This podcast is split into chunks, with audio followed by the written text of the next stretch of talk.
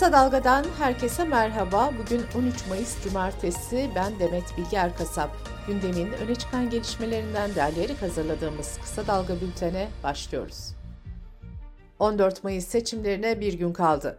Türkiye yarın Cumhurbaşkanını ve 28. dönem milletvekillerini seçmek için sandık başına gidecek. Recep Tayyip Erdoğan, Kemal Kılıçdaroğlu ve Sinan Oğan Cumhurbaşkanı adayı olarak yarışacak. Muharrem İnce ise önceki gün adaylıktan çekildiğini duyurmuştu. Milletvekilliği genel seçimlerinde ise 24 parti ve 151 bağımsız aday yarışacak. Tüm yurtta oy verme işlemi yarın saat sabah 8'de başlayacak, akşam 5'te sona erecek. Akşam 5'ten sonra gelen seçmen oy kullanamayacak.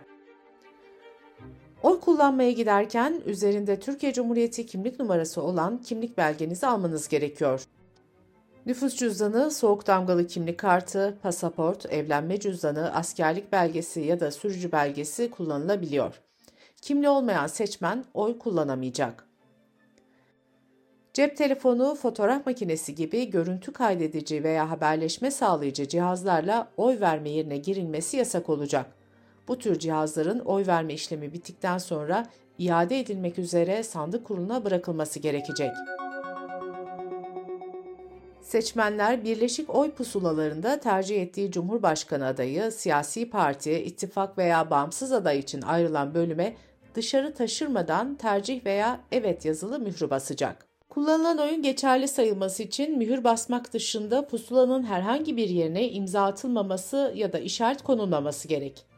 Seçmene Cumhurbaşkanı seçimi ve milletvekili genel seçimi için iki ayrı oy pusulası verilecek. İki pusula da tek zarfa konulacak. Zarfa pusula dışında bir şey konulmaması gerekiyor. Yanlış oy kullandığını düşünen ve yeni pusula isteyen seçmene yenisi verilmeyecek. Seçmen zarfı sandığa attıktan sonra sandık seçmen listesinde adının bulunduğu yerin karşısına imza atacak. Pusulaya mühür basılmaması, birden fazla ittifaka, siyasi partiye veya adaya oy basılması, pusulanın yırtılması veya koparılması, zarftan işaret anlamı taşıyan herhangi bir madde çıkması durumunda kullanılan oy geçersiz sayılacak.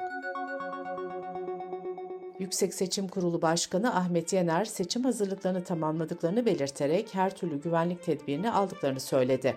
Ahmet Yener, kesin olmayan sonuçları daha önceki seçimlerde olduğu gibi aynı gün açıklayacağız dedi.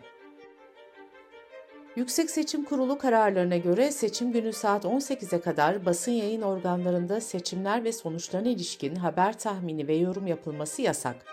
Akşam 6 ila 9 arasında ise YSK'dan gelen açıklamalar yayınlanacak. Seçim sonuçları akşam saat 9'dan sonra açıklanacak ancak YSK bu saati öne çekebilecek. Cumhur İttifakı adayı Cumhurbaşkanı Erdoğan seçime iki gün kala verdiği mesajında 14 Mayıs'la birlikte Türkiye yüzyılının inşasına başlayacağız dedi. Ancak Erdoğan mesajının devamında şu ifadeleri kullandı. Hangi saldırılarla karşılaşırsak karşılaşalım milletin iradesine ve demokrasimize gölge düşürmeyiz.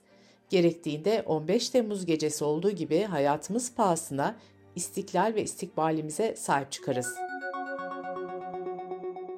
Millet İttifakı'nı oluşturan 6 siyasi partinin genel başkanları ise Cumhurbaşkanı adayı Kemal Kılıçdaroğlu'nun ev sahipliğinde önceki gece bir araya geldi.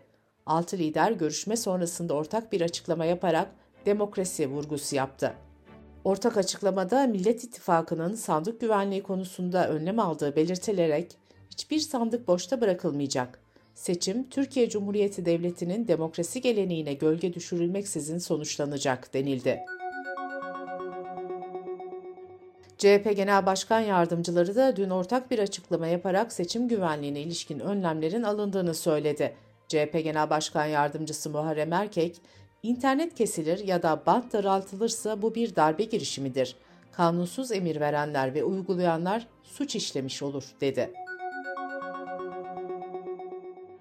Resmi verilere göre 50 binden fazla yurttaşın hayatını kaybettiği Maraş depremlerinin ilk günlerinde çadır sattı ortaya çıkan Kızılay'ın başkanı Kerem Kanık, depremden 3 ay sonra ve seçime 2 gün kala istifa etti. Cumhurbaşkanı Erdoğan önceki gün Kızılay çadır satma işine giremez, süratle bu yanlışın düzeltilmesi gerekir demişti.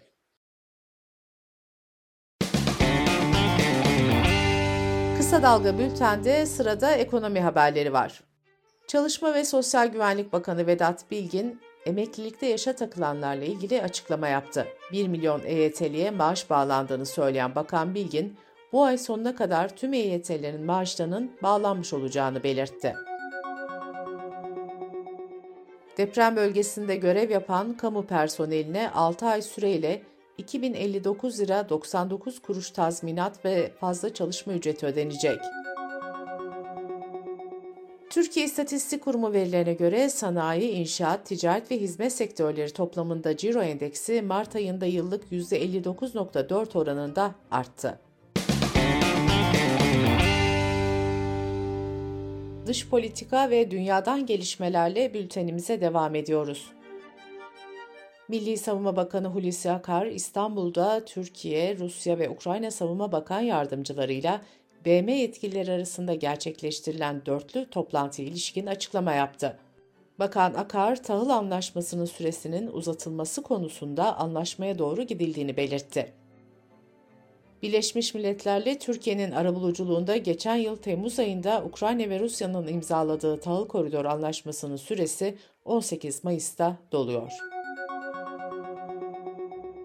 İsrail'in Gazze'ye yönelik saldırılarında 29 Filistinli hayatını kaybetti. İsrail ordusu ayrıca İslami cihada ait olduğu belirtilen 191 noktayı vurduğunu açıkladı. İsrail 9 Mayıs Salı günü sabaha karşı İslami Cihat Hareketi'nin lider kadrosunu hedef aldığını savunarak ablukka altındaki Gazze'ye saldırı başlatmıştı. İsrail'in son 3 günde Gazze'ye düzenlediği saldırılarda öldürülenler arasında İslami Cihad'ın üst düzey kadrosundan 5 isim de yer alıyor. Filistinli gruplar ise Gazze'den İsrail'e yüzlerce roket ve havan mermisi atarak karşılık veriyor. Suudi Arabistan'ın Cidde kentinde Sudan ordusu ve hızlı destek kuvvetleri arasında Cidde bildirgesi imzalandı. Bildirge, insani yardımın güvenli bir şekilde ulaştırılması, temel hizmetlerin yeniden tesis edilmesi, güçlerin hastane ve kliniklerden çekilmesi ve ölülerin saygılı bir şekilde defnedilmesi için taraflara rehberlik edecek. Pakistan'da mahkeme yolsuzlukla suçlanan eski başbakan İmran Han'a iki hafta süreyle geçici kefalet verdi. Bu karar iki hafta boyunca Han'ın tutuklanmasını engelliyor. İmran Han'ın 9 Mayıs'ta tutuklanmasının ardından ülke genelinde başlayan protestolarda en az 9 kişi hayatını kaybetmişti. Kenya'nın kuzeyinde nedeni tespit edilemeyen bir hastalık salgına dönüştü.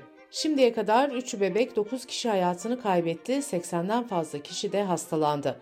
Salgının etkilediği kişilerde şiddetli baş ağrısı, gözlerde sararma ve gribal belirtiler gözleniyor.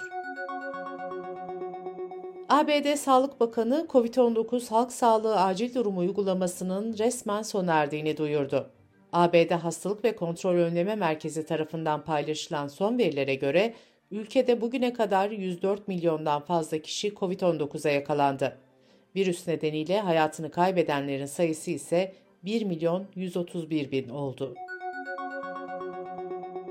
Amerika'nın New York Kenti Belediye Meclisi bir oylama yaparak aşırı kilolulara yönelik ayrımcılığı yasaklayan yasa tasarısını kabul etti.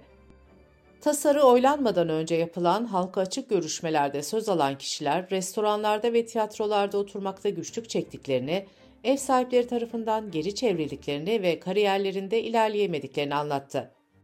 Ayrımcılığı yasaklayan tasarının bu ay içinde New York Belediye Başkanı tarafından imzalanmasının ardından yürürlüğe gireceği belirtildi. Bültenimizi kısa dalgadan bir öneriyle bitiriyoruz. Gazeteci Yeşim Özdemir seçimle birlikte tekrar gündeme gelen Türkiye'nin AB üyelik sürecini tartışmaya açıyor, konunun uzmanlarıyla görüşüyor. Yeşim Özdemir'in hazırlayıp sunduğu haber dosyamızı kısa dalga.net adresimizden ve podcast platformlarından dinleyebilirsiniz. Gözünüz kulağınız bizde olsun. Kısa Dalga Medya.